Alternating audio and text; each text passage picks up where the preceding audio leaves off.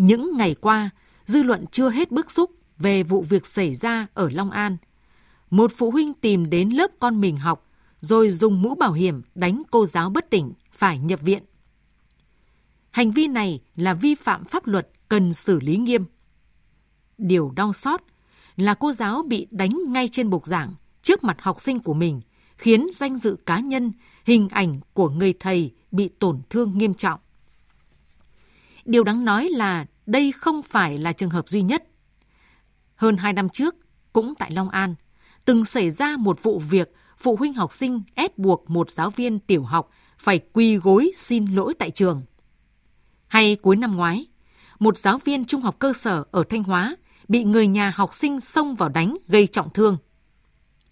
Nhìn ở cả hai góc độ pháp lý và đạo lý tôn sư trọng đạo, thì việc hành hung, xúc phạm giáo viên, dư luận đều không chấp nhận được, cho dù đó là bạo lực tinh thần hay thượng cẳng chân, hạ cẳng tay. Về nguyên nhân, hành động này là nhận thức lệch lạc của một bộ phận phụ huynh khi cho rằng thầy cô là nguồn cơn lỗi lầm của con trẻ. Cha mẹ rất giỏi trong việc chăm sự nhờ thầy cô, cho rằng thầy cô không đáp ứng là thầy cô không có tâm. Nhưng các bậc làm cha mẹ cần thấy rằng hành động phạm pháp ấy không chỉ làm giáo viên bị tổn thương cả thể xác, danh dự.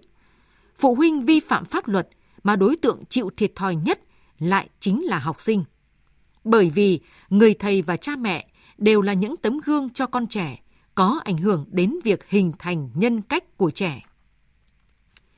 Xã hội lên án bạo lực học đường, thầy cô bạo lực học trò cũng có và đều phải xử lý nghiêm. Do vậy, dư luận xã hội mong muốn những phụ huynh vi phạm pháp luật khi bạo hành thầy cô cũng phải bị xử lý nghiêm minh. Chỉ khi nào trường ra trường, thầy ra thầy thì trò mới ra trò. Môi trường học đường chỉ có thể an toàn khi có sự tham gia tích cực hiệu quả thực chất của tam giác giáo dục nhà trường, gia đình và xã hội.